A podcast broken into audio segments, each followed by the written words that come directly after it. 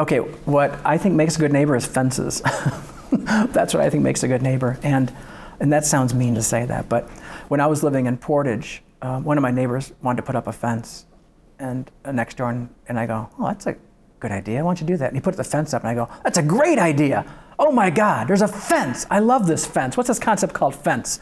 So I go on the other side, I go, I'm putting a fence up the next week. So the, the same guy who put up a fence over here put a fence there up. I go, I love this idea of fences. I love fences. So yeah, neighbors are great, and I've never had like bad neighbors. I always hear stories from my readers yeah, old man Kirkowitz over here, you know, he's making problems and he's got three dogs and 10 cats. And I never had a bad neighbor, to be honest with you. But I think we kind of create our own realities in life, and I think we kind of create our own neighbors in a way too. I was never invasive, I never got in people's ways. Just people leave me alone. That's my general credo in life. Just leave me alone. I'll leave you alone. We'll be good and we'll die, and it's all good. That's my credo. I value my space as much as I value my time.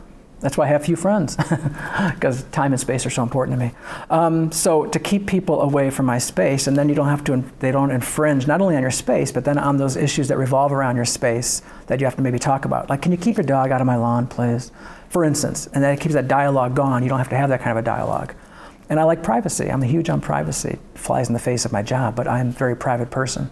So I think fences are huge, and that's. But then that's the oxymoron part because it, it's a juxtaposition. It gets in the way, doesn't it? I wrote a column once on the bane of our society, I thought was attached garages as opposed to detached garages. Because you get home from work, you open your door with an automatic garage door, you go inside, nobody sees you again. It's like the bat cave, you know what I mean?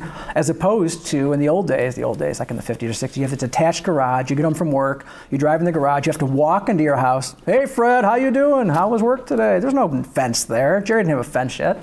I like bushes too. Bushes are like fancy fences to me, you know?